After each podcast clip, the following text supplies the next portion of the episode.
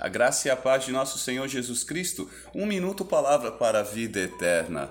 A hora é essa, parte 3. Provérbios 16, 25. Há caminho que parece reto ao homem, mas no final conduz à morte. Uma vez eu estava andando pelas ruas com uma prima minha e uma mulher nos parou e perguntou onde ficava uma determinada loja bem conhecida na cidade. Ao mesmo tempo que eu apontei para a esquerda, minha prima apontou para a direita, deixando muito clara a nossa falta de orientação geográfica.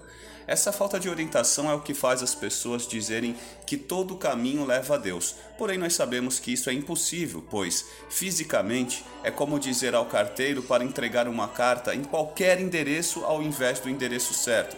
É como querer chegar em um destino sem saber onde ele fica. E, espiritualmente, é dar mais valor à ignorância, à corrupção, à rejeição e à superstição do que ao próprio Deus. É como se as pessoas dissessem que elas é que determinam quem é Deus, como o cultuam e se esse Deus as agrada ou não. João 4, 22, 24.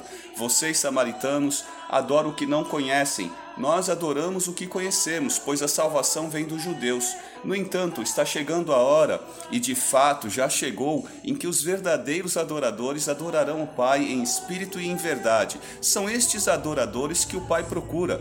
Deus é espírito e é necessário que os seus adoradores o adorem em espírito e em verdade.